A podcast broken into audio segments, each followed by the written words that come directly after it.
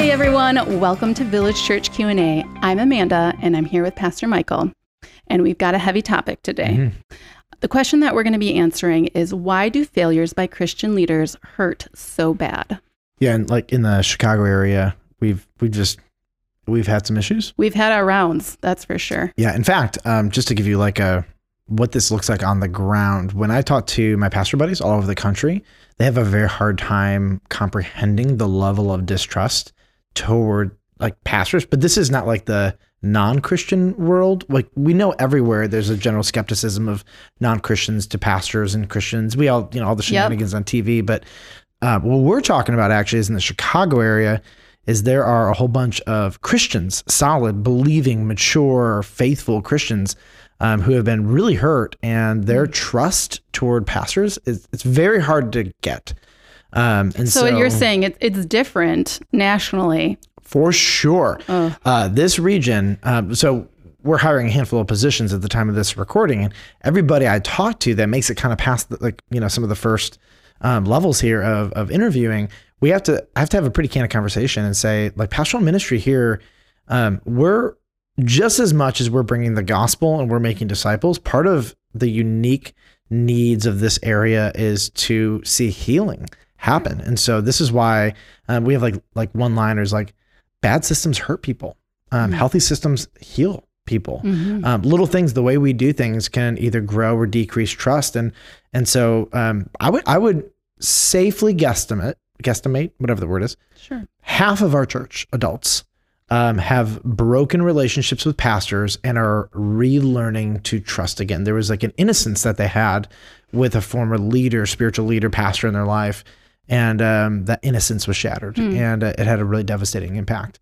Um, so let me let me give some vocabulary because when you have a pain and you don't know how to diagnose where it came from and why it's there, it's really annoying. Yeah. And when you don't know why it's happening, you don't necessarily know how to address it because nobody wants to walk around wounded for the next five, ten years of their life and not kind of understand like why this thing hurts so yeah. bad. Yeah. So, um, if you've been around Village Church, you've heard me in the pulpit say the three greatest wounds a person can experience are dad wounds, sex wounds, and church wounds. So, there's a process that people go through when they hear this. The first thing is, huh. And then they start challenging it in their head, but what about, but what about, but what about? And then they go, huh. Actually, I think that might be true. Now we're talking about soul wounds. We're talking about deep emotions. We're not talking about physical stuff. And and it's interesting because um, I've spent a lot of time processing through um, our church, bringing their dad wounds, sex wounds, and church wounds um, to our community, and they're trying to cope and process all, through all of that.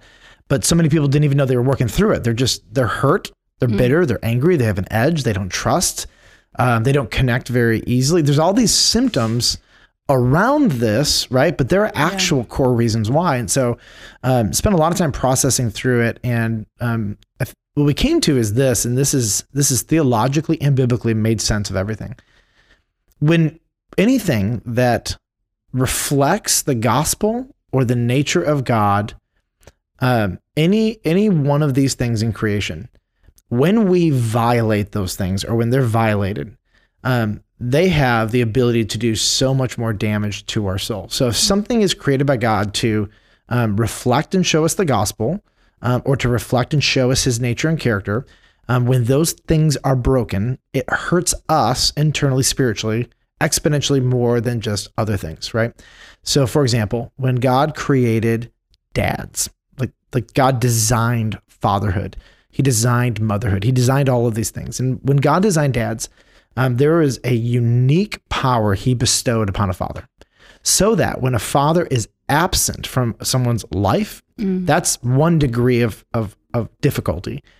But when the father is abusive, the pain is exponential. The mm. soul wounds are deep, right? Mm-hmm. And kids and, and young boys and young girls grow up and they spend the, lo- the rest of their lives trying to recover and fill the void that is left. I mean, it's one thing to have absence, it's another thing to have rejection, and it's another thing to have abuse. And when you mm-hmm. just pile this stuff on, Yeah. it creates unbelievable soul damage. Yep. Fathers um, are responsible for um, identity, sex identity, gender identity, all this Yeah. stuff. Dads are so pivotal. They're not the only factor, but they were a major factor in these basic human, spiritual, biological, developmental things.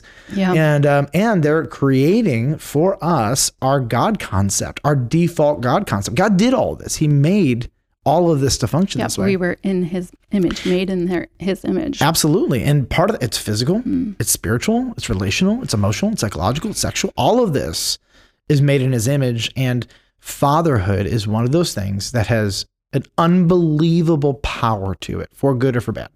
Um, take this a, a, a, a next level here. Now we have sexual wounds. And um, why did God design this? And so we see that sexuality um, is incredibly powerful. Paul, the Apostle Paul says all other sins are outside of the body. It has a, a unique power to it. Um, at the same time, in marriage, when a man and woman come together, it represents the union of Christ and his church. Um, so it is a real, powerful spiritual experience um, that is symbolizing um, the joy and the, yeah, the awesome joy of what it means to be united with Christ. And so, as God designed sexuality, He created it to be the most powerful force inside of the human body um, that propels men and women to do the dumbest things on the planet or the greatest. You know, it's like it has the power So of true. life and death and emotionally and physically and spiritually all bound up in this.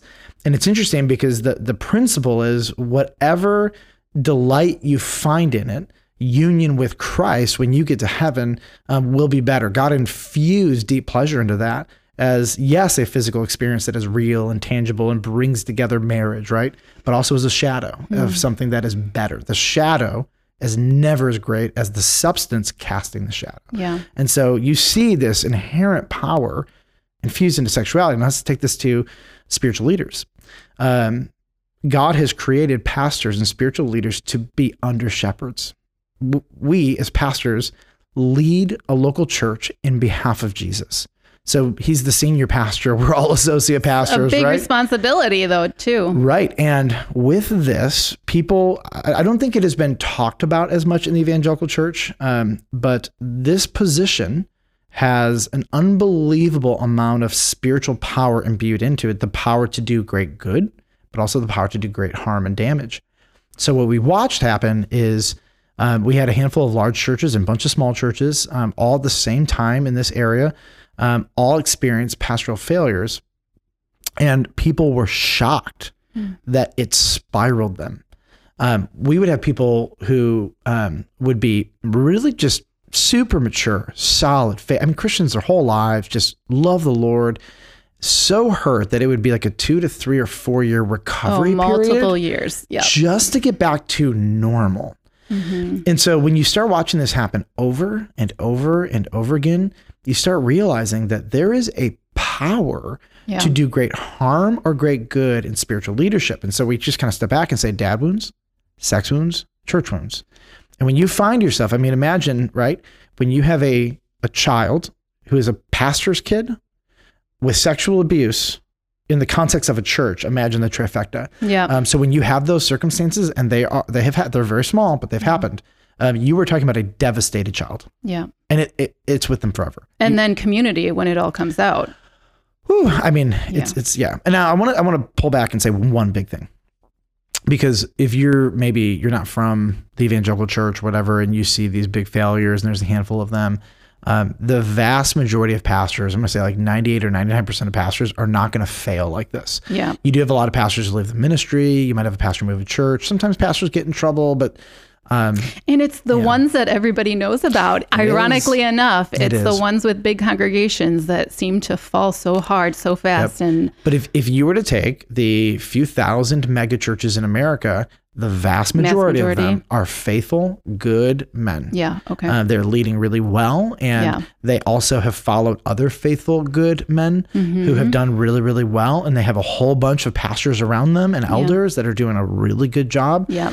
And um, and so it's easy to forget that this isn't the majority, but when you lead a big church and you fail, the impact is really huge. Yeah. Now, what where where the failure is, um, we'll say compounded, uh, is when the leader. Okay, so let's say let's say you're a dad, and um, you are rejecting your kids, you move out of the house and you abandon them, and they're stuck to be raised with their mom, right? If the dad can come in and repent, the damage is there, but it can be mitigated, and, it, and healing can happen so much faster. Yeah, the second repentance enters the picture. Yes. Yeah. And um, when there are sexual violations, um, in, in our context, people don't often repent because they're afraid of going to jail, right? Mm. So, but when you have a sexual violation um, and there is justice done to the person, right? That's huge when you watch justice before your eyes. Yeah. But you match justice with repentance. The human heart, when there is, when, when they see their leaders or those who have power over them own and repent, it's powerful in its healing. Yeah. Now, what happens in churches? It is rare, and it's really sad to me. Um, it is rare when you have a disqualified pastor who's done dumb things that they have the humility to own it. Correct. And so then everybody is left in this limbo of like, did they do it? Did Did, they? they? not do it? And that's what I think also Yeah. delays the healing because year after year, you're Yeah. like, what's the conclusion? They're Yep. not, they're still not agreeing. The, Yep. the victim and, and the person, you know, that's being accused is still not on the same page. And that makes it hard for everybody to move on. Yep, absolutely. So, I mean, we come back to this question like, why do failures hurt? Well, anytime you have something that God created to image the gospel or himself, anytime we abuse those things, the, the impact is going to be so much greater. So, there are some basic things. For example, um, I have a simple protocol. I don't have to think. If I am disqualified or accused, I follow the protocol. Boom, right away. No Mhm. questions asked. I don't Yeah. have to use my emotions. It's done, right? Mhm. Um, unfortunately, most pastors don't have the protocol. They don't. They're not prepared for it. Mm. And what got them to that place in the first place sort of prevents humility. Mm. You know, and it really takes a lot of humility to stand up sometimes in front of thousands of people and say, "I was wrong. I sinned. Yeah. I'm going to resign. I'm not taking your money, and I'm going to I'm going to pursue healing, and I'm going to do it in a way that honors all of you. And um, some of you, I need to have face to face with a mediator, and I, I need to listen and I need to own what I've done. Mhm. And um, until I'm done with this process, until every single one of you has had the opportunity to experience healing, I'm not done. Yeah. But that's the weight of leadership. You know, it's extreme ownership. But that is a missing component, particularly the bigger the organization, um, often the less humility. And that's Mm. devastating.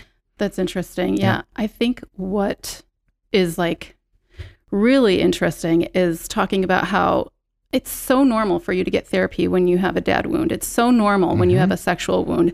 Adding like the spiritual leader, um, it just, I think it could help a lot of people Yeah. move on a lot quicker if we knew this is, it is devastating. It is. And you do need help sometimes to get Yeah. back to where the Lord wants you in participating in the Christian community and getting back. Yep. We had a, we did, I don't know if you were part of it. Were you part of our Overcoming Church Church? Um, was it class we did? Um, Oh, I years ago. remember when it was going. I Yep. remember when you had it. It was private. It wasn't recorded. There was no fluff and frills. If you had church hurts, you were supposed to come. Yes. and, and actually, almost the first one we did, almost everybody was from outside of the church, Hmm.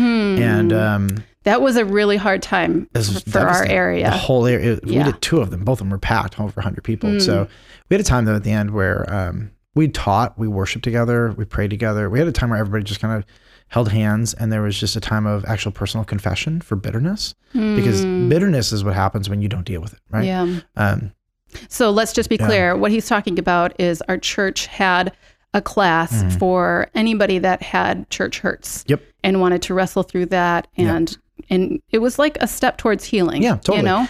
And part of it was praying for the people who had hurt us. Part of it Yeah. was if we had let bitterness come in to own that. Part of it was just praying for each other and encouraging each other. It was a whole lot, lot of parts of it, but the Yeah. it will probably go down as one of the most um, emotional, impactful nights I've been a part of because uh, the some of the most vulnerable. I mean, these people didn't even know each other, and a lot of them knew each other, but Yeah. they don't. You but, know, but they had a common y- thread, Yeah. you Well, know. I remember one person, um, and we didn't ask for it. They just repented over their bitterness. Hmm. And then for like five or six minutes, people just kept repenting. Hmm. And it was interesting how um, when we're wounded, we often sin in response. Yes. And like, ouch, we- that hurts. Yes. yeah. you know, Right. and we justify it because well, you don't know what it's like to be me. But it was interesting watching the Holy Spirit bring the repentance, like I don't I don't want to become the person in a different way, even to a degree of that. Yep. Like and and so I I just I, I watched vividly um, the opportunity to create spaces for healing, and it Mm. was really powerful. But that I was I learned a really important lesson. All that unless you choose to pursue healing and to give this to the Lord and to think biblically. Um, it's really hard to do that because people don't have the category for Yeah. spiritual healing. Like we know it with our dads, we know when we're violated sexually, Yep. but we, we don't apply it here. And it's Yeah, we It's we have a response. There is responsibility on our end. Yeah. To take some initiative Yep. and dismantle what Satan is trying to do altogether. yeah, that's like a whole nother podcast. How does Satan use church hurt to, Mm. Oh, my to goodness. deceive me? But that's another day, another Yep. question. So, Another another day. yeah. Um, next time we're going to be answering the question: What happens one minute after I die?